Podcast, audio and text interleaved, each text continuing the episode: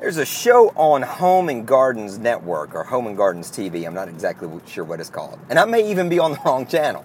But it's called Fixer Upper. And it's this couple who show families like three homes. They choose one, then they go in and fix it up, and the people don't get to see any of the changes until they're all done. Well, what if we did that? You know, there's always the problem, the thing that we want to change, and then there's the promise, the place that we want to be, and then in between that is the process. And in general, when we've got a problem, we announce what we're going to do or where we're going to end up.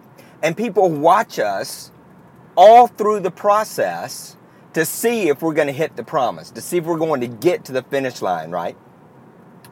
Well, what if we disappeared during the process? Or what if we never told anybody and we showed up three months, six months, a year later? Do they notice the change?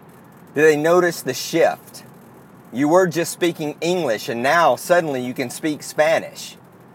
You weighed, let's say, 300 pounds and now you weigh 175 right? There's evidence that a transformation took place in the gap, in the process. So let's not get so wrapped up with these incremental changes. They're necessary, and that's got to be part of the process as we measure results.